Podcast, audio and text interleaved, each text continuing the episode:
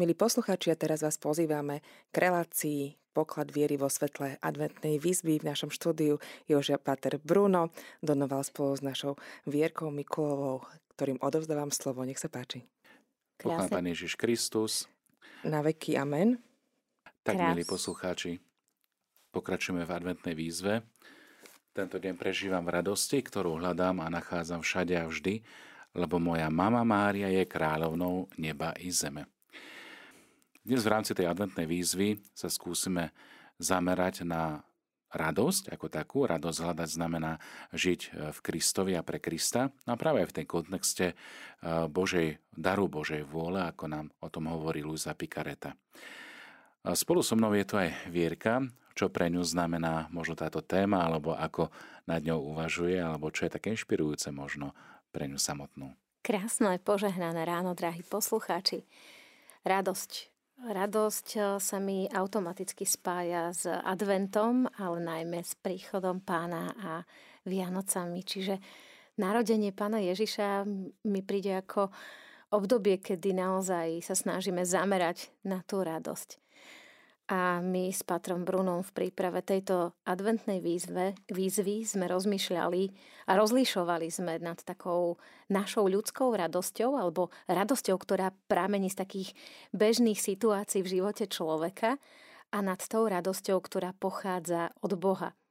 Človek to tak vidí na, na mnohých zasvetených osobách, teda to, to musím ja povedať úprimne, že tuto vedľa mňa sedí Pater Bruno a to je... Uh, Nelichotím ti, nelichotím ti.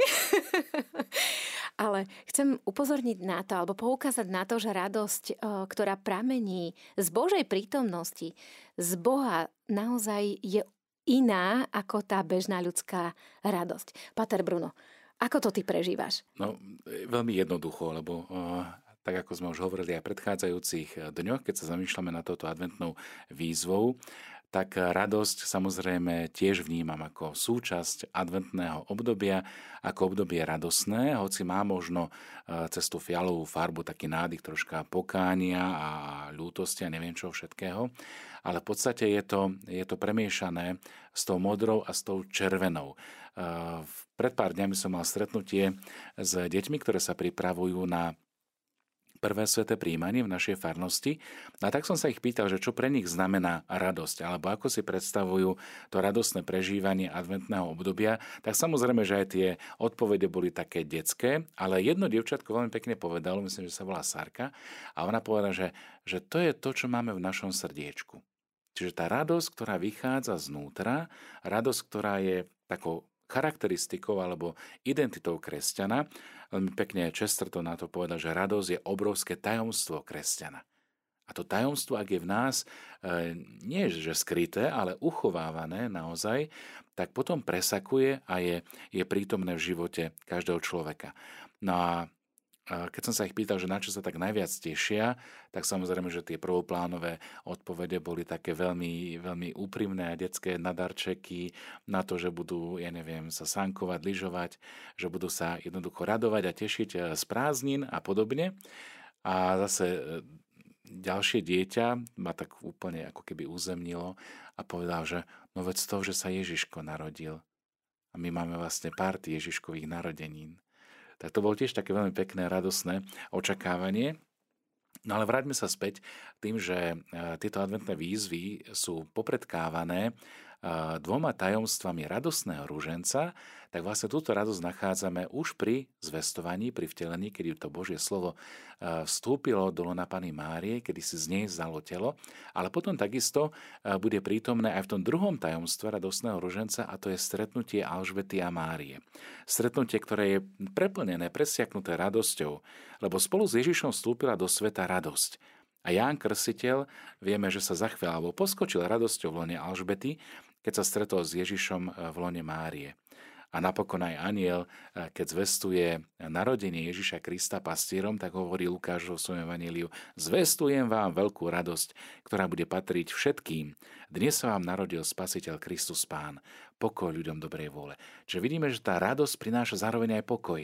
Ale radosť, ktorá je naozaj jasavou chválou, že Boh je verný a naplňa svoje prislúbenie, ale zároveň aj prináša odpustenie. Čiže vidíme, že to pokánie, ku ktorému sme vyzývaní aj v tomto predvianočnom čase, kedy pristupujeme k sviatosti zmierenia, kedy chceme znovu ako keby nadobudnúť a získať to ovocie pokoja, tak prichádza s vnútornou radosťou a s tým naplnením.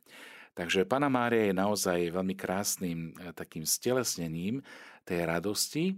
Napokon aj aniel ju tak osloví. Raduj sa, Mária, e, milosti plná. To je to chajre, to je to kecharitomene, hej, e, čo Lukáš hovorí vo svojom evaníliu. Raduj sa, raduj sa, Mária, milosti plná. A túto radosť chce Boh komunikovať svojou prítomnosťou aj v živote každého jedného z nás. Čiže vlastne sme pozvaní sa radovať, ale nie radovať ako z nejaké reklamy, vyškerené úsmevy, číslo 3, 4, 5, ale Hollywood, ale chceme sa radovať z tej vnútornej radosti, o ktorej hovorila tá sárka. Že radosť je v mojom srdiečku. A ja sa teším na narodenie pána Ježiša, ako povedal ten chlapec.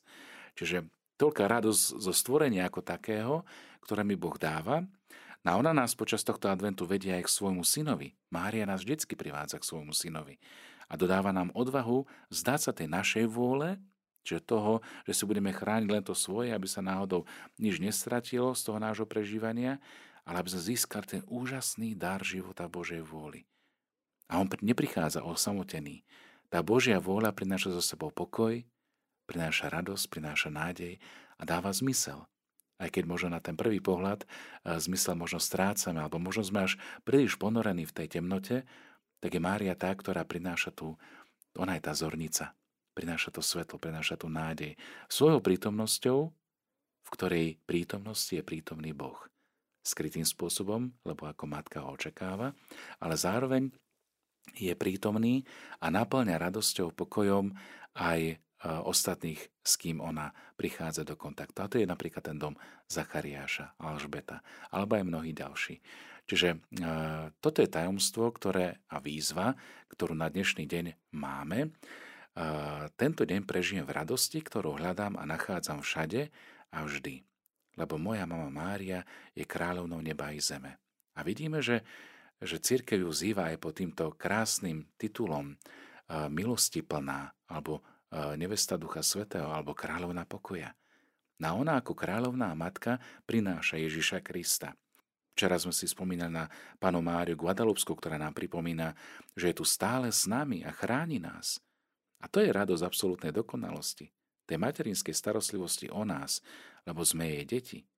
Nie všetkého možno porozumieme hneď na prvú, ale ona je pri nás. Ona nás vedie, ona pri nás bdie, ona nás chráni.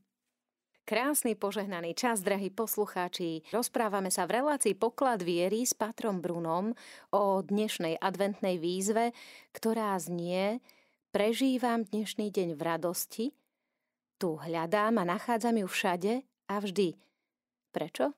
Lebo moja mama, Mária, je kráľovnou neba i zeme.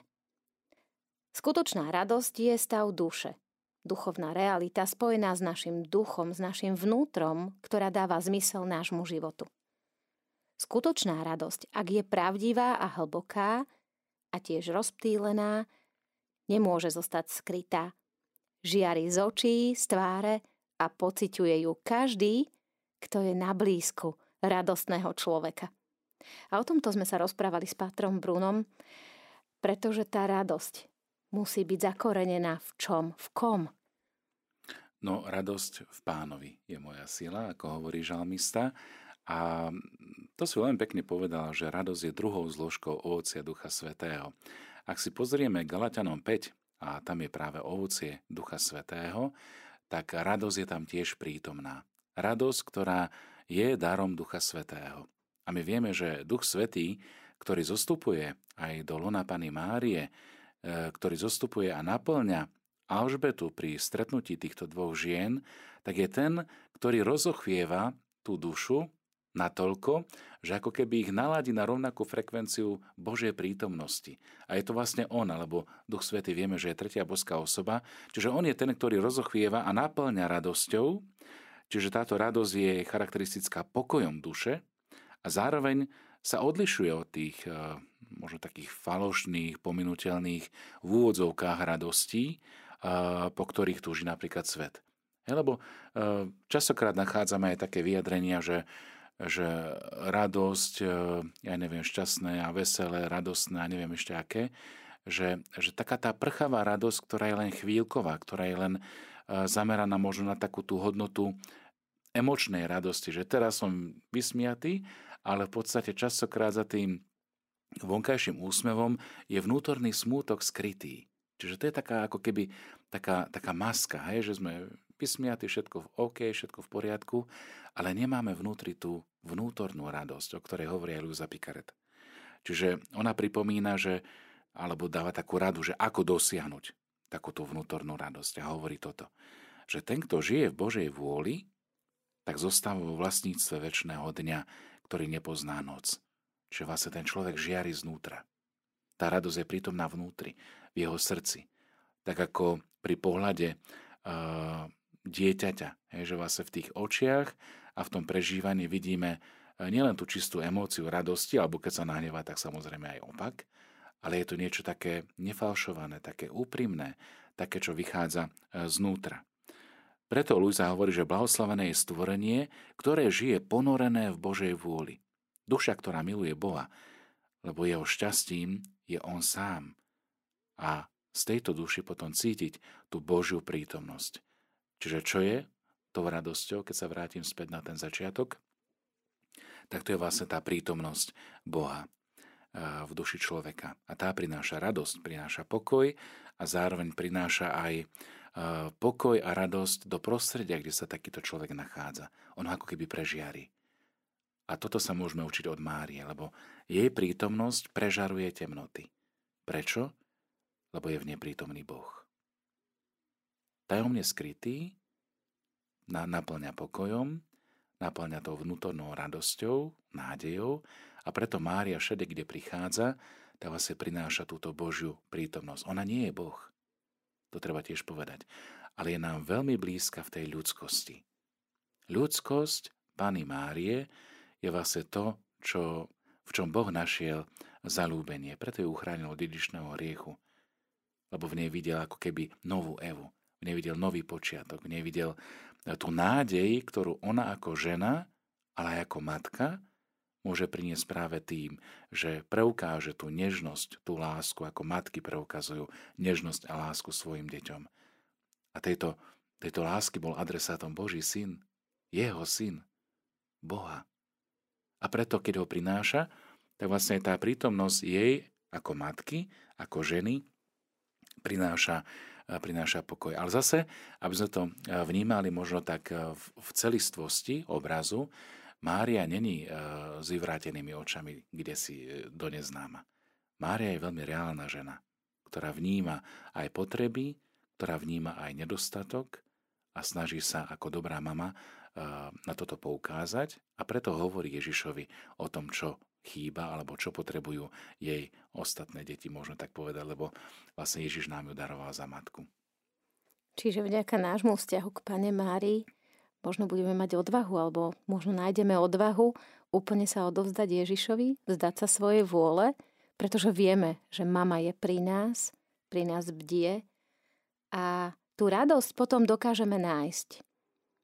Určite áno, lebo Mária, hovorím, je, je blízka ako matka, ale zároveň je blízka aj Ježišovi. Preto si ju vlastne on berie k sebe do neba, lebo tá prítomnosť ktorá bola počas jej pozemského života, prítomnosť Božieho Syna, prítomnosť e, Boho človeka, lebo vieme, že Ježiš je pravý Boh a pravý človek, a v tej svojej ľudskosti, ktorú si zobral z nej, tak v tom povyšuje tú ľudskosť. A povyšuje do tej miery, keďže je plná milosti, že ju uchráni od porušenia v hrobe. To je tiež ďalšie veľmi krásne finálne tajomstvo modlitby posvetného ruženca, keď tie prvé dva radostné tajomstvá sa dotýkajú bytostne jeho matky Márie. A posledné tajomstvá ruženca, keď v tom kontexte modlitby, e, naši poslucháči to poznajú, tak je povýšenie jej na nebovzatie a potom jej korunovanie. Čiže keď aj pána Mária v Guadalupe hovorí Juanovi Diegovi, že som kráľovnou neba i zeme, tak v tom ako keby znázorňuje alebo poukazuje na to, že je tá, ktorá, ktorá kráľuje aj nad tou ľudskosťou, lebo Boh jej dal tú milosť a zároveň pred, pred, predostiera prozby všetkých detí ako matka svojmu synovi. Čiže vidíme tu ten vzťah jej ako prostredníčky milosti, ale zároveň aj ako človeka. A v tom je nám sympatická, blízka, možno aj taká nasledovania hodná, že ona v tom svojom pohľade na každého jedného z nás vlastne komunikuje pohľad lásky, ktorého ona je adresátom zo strany Boha. Že Boh v nej našiel zalúbenie a ona ako odraz, ako zrkadlo, odráža túto Božiu lásku, ktorá je v nej prítomná na ostatné deti. To je to zrkadlo spravodlivosti, ktoré vzývame aj v loretanských litániách, alebo archa zmluvy. V čom je Mária archou? No v tom, že uchováva v sebe ten dar Božej vôle, že Boh našiel zalúbenie v nej a ona je tou nositeľkou tohto daru. A v tomto sa aj môžeme stať aj my podobní, že tiež môžeme byť tými nositeľmi tej Božej prítomnosti, ak ju príjmeme. Ak máme naozaj túžbu plniť Božiu vôľu, ak máme naozaj túžbu byť blízkosti Boha, tak Mária nám v tom môže byť krásnym vzorom a inšpiráciou. Aj napriek tomu, že je možno až príliš vzdialená pre pohľad niekoho a vidí ju až príliš vysoko, tak paradoxne ona je, je príliš nízko, lebo je blízko pri nás. Ona je tá starostlivá matka, ktorá, ktorá nás vypočúva, ale hovorím v tej, v tej rovine prostredníčky milostí. Nie tej, ktorá by bola štvrtou boskou osobou. Nie. Ona je stále človek. Ale v tom, že bola povýšená tá jej ľudskosť, tak to je tá odmena Boha za to, že bola ochotná prijať ten Boží plán, ktorý jej Boh komunikuje e, cez osobu Ježiša Krista, naplnená Duchom Svetým. Preto je milosti plná. Čiže keď máme dôveru v našu mámu, že pri nás bdie, je stále pri nás, a ako konkrétne začať nachádzať radosť, o ktorej sme sa dnes rozprávali. Kde ju nachádzať, alebo keď, keď si uvedomujem môj vzťah k Pane Márii, ona ma vedie k Ježišovi. Mm-hmm. A tú radosť mám nachádzať v Bohu. Kde začať? Svoje ľudskosti. Ako hovorí Tomáš Akvinský, že to prirodzené a nadprirodzené. Čiže keď to prirodzené ľudské vložím do Božích rúk a dotkne sa to nadprirodzené, tak jednoducho to nám začne premieňať. A to máte tak, ako keď sa magnet priťahuje. Že keď budeme nastavení opačnými polmi, tak sa budeme odpudzovať. Ale keď sa nastavíme správnym spôsobom, tak sa budeme priťahovať. Lebo ten adresát Božej lásky, Boh, ktorý je, tak vlastne častokrát je ochotný otočiť tie póly, aby sa nás pritiahol. Ale nerobí to na silu. Robí to až vtedy, kedy vidí túžbu v našom srdci. Tak vtedy je on ten, ktorý vychádza ako prvý. On je ten, ktorý hľadá tú stratenú ovečku, ako sme to mali teraz v Evangeliu nedávno. On je ten, ktorý dokáže riskovať svoj život, aby zachránil tú stratenú ovečku. A Mária ako je tradícia cirkvi, aj v našej reholi ju vzývame ako ovečka Božia, tá, ktorá prináša Božieho baránka. V Izaiašom proroctve sa hovorí o pastierovi Izraela ako o tom, ktorý stráži tie ovečky a záleží mu na nich. Na druhej strane je aj v pozícii, v pozícii toho, ktorý sa o ne stará, ktorý chráni pred eh, medvedmi alebo nejakými šelmami a zároveň ktorý je za nezodpovedný. Čiže Ježiš, keď takto komunikuje a takto pozerá aj na svoju matku ako prvú učeníčku, ako tú adresátku tej Božej lásky a toho naplnenia tej Božej vôle, tak vlastne v tom je to inšpirujúce zo strany Márie aj voči nám. Že keď sa pozeráme na ňu, tak ju nekopírujeme, ale sa môžeme inšpirovať. A v tom je tá originalita aj následovania Ježiša Krista, že on pozýva, on je ten, ktorý ktorý priťahuje, hovorí poď za mnou, nasleduj ma a dáva ti aj vzor, že akým spôsobom to môžeš robiť. Ale ten vzor je na inšpiráciu. Na to, aby sme dokázali vlastne tú prítomnosť prinášať ako dar. Radosť e, pastiera je v tom, kedy sú všetky e, ovečky e, starostlivo vo svojom ovčinci, radosť pastiera je tiež v tom, že napríklad nájdu šťavnatú pastvu, ale aj v tom, že potom môže mať radosť z, z kvalitného mlieka, možno z vlny, čiže z tých dobier, ktoré, ktoré ako pastier môže zúžitkovať zo zverených ovečiek. To vyjadrenie je veľmi starobilé a myslím si, že pochádza od stredoveku, kedy pána Mária bola vnímaná ako Božia ovečka práve v tej starostlivosti a nežnosti, ktoré je pán ako pastier preukazuje, že sa o ňu stará, že starostlivo vedia ovce brezivé, že kladie si tie baránky do lona. Čiže to je, to je prejav veľkej nežnosti a dôvery, a tí z vás, možno aj starší poslucháči, ktorí možno mali alebo pásli ovečky alebo videli tieto tieto obrazy, tak je, je to blízke. Pre mňa osobne je to taká spomienka na detstvo, kedy sme chodievali e, pásť ovečky e, s krstným otcom, ktorý mal veľké stádo, keďže bol miestny bača. A tú, tú prítomnosť pastiera som vnímal v tom, že, že jemu záležalo na tom, a veľmi starostlivo vyberal napríklad eh, stráne, kde pôjde pásť ovce. Aby sa mu neroztratili. Na druhej strane som videl, čo to znamená poznať hlas svojho pastiera, lebo tie ovečky naozaj reagovali na to. A takisto aj tie strážne psy, to boli slovenské čuvače, čiže veľmi veľké. A oni vedeli, inštinktívne vedeli, akým spôsobom sa o tú ovečku postarať, alebo o to stádo zverené.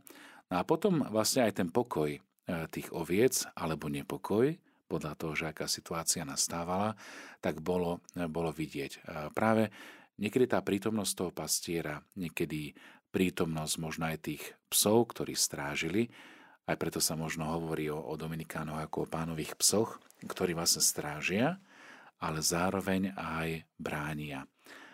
Strážia, sú verní a privádzajú ako keby takú tú istotu tomu stádu, že môže byť pokojné. Presne tak že on, on sa nerozuteká a práve v tomto, a nemyslím teraz na tú stádovitosť, ale skôr chcem poukázať na to, že tá dôvera, ktorá je medzi e, pastiermi, medzi tým stádom, medzi e, tými psami a všetko, čo je okolo, chce poukázať na to, ako sa pán stará o nás.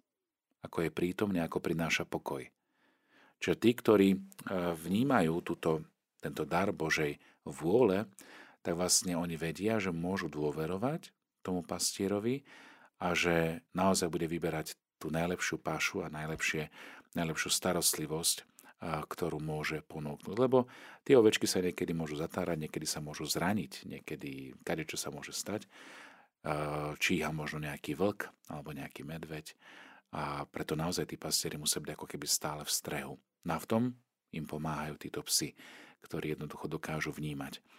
No ale vráťme sa späť teda k tomu obrazu a Pani Márie ako Božej ovečky, ktorá je naozaj nežná, ktorá sa necháva viesť, je naplnená Božou, Božou vôľou v plnosti a tak prináša Božieho baránka Ježiša Krista. No akým spôsobom v tých bežných udalostiach života, napríklad, ja neviem, teraz keď sa upratuje, e, vyvára, pripravuje sa všetko na, na tie slávnosť Ježišovho narodenia, tak možno tá blízkosť jej ako ženy, ako matky, ktorá je tiež starostlivá a ktorá je v tom vnútornom dialogu, a to je vlastne dar modlitby, také tej vnútornej, že vlastne čo je modlitba? Modlitba je rozhovor s Bohom, ktorý môže mať rôzne formy. A jednou z tých modlitieb je vlastne napríklad v tej východnej tradícii meno Ježiš. A to môže byť aj taká spontánna modlitba. Ježišu, milujem ťa. Ježišu, chválim ťa. A preto môžete miesiť cesto, alebo môžete válkať, alebo môžete vykrajovať perníčky. A toto všetko chcem robiť ponorený do Tvojej vôle, Ježišu. Chcem nachádzať aj v tej činnosti, poďme spolu napríklad pripravať tie koláčiky pre vnúčence. A toto sa môže stať posvetením. Tá práca, tá činnosť, že môžem byť naplnený. A takáto radosť sa naozaj premení do tej činnosti, ktorú robíme a tak sa môžeme učiť od Krista, že všetko, čo robíme, tak vlastne robíme spolu. Nikdy nie sme sami. On robí spolu s nami, on vykrajuje tie, tie koláčiky, lebo chce priniesť radosť, chce priniesť spokoj, chce priniesť to vnútorné naplnenie. A tak sme spolu s ním a v ňom. A toto prežívala aj Mária. Bola spolu s ním a v ňom. Spomnite si napríklad na taký obraz zo života Krista. Myslím si, že to bolo v jednom filme, keď Ježiš padá pod krížom.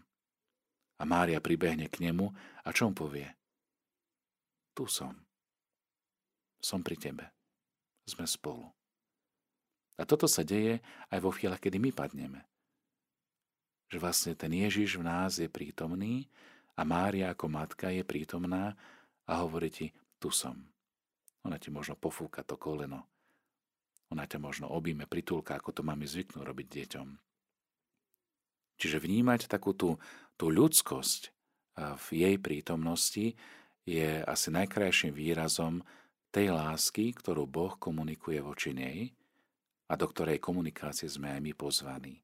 Že cez tú ľudskosť sa môžeme dotknúť tej, tej boskej roviny prítomnosti Boha v nás. A tohto bola Mária plná, preto je nám inšpirujúca.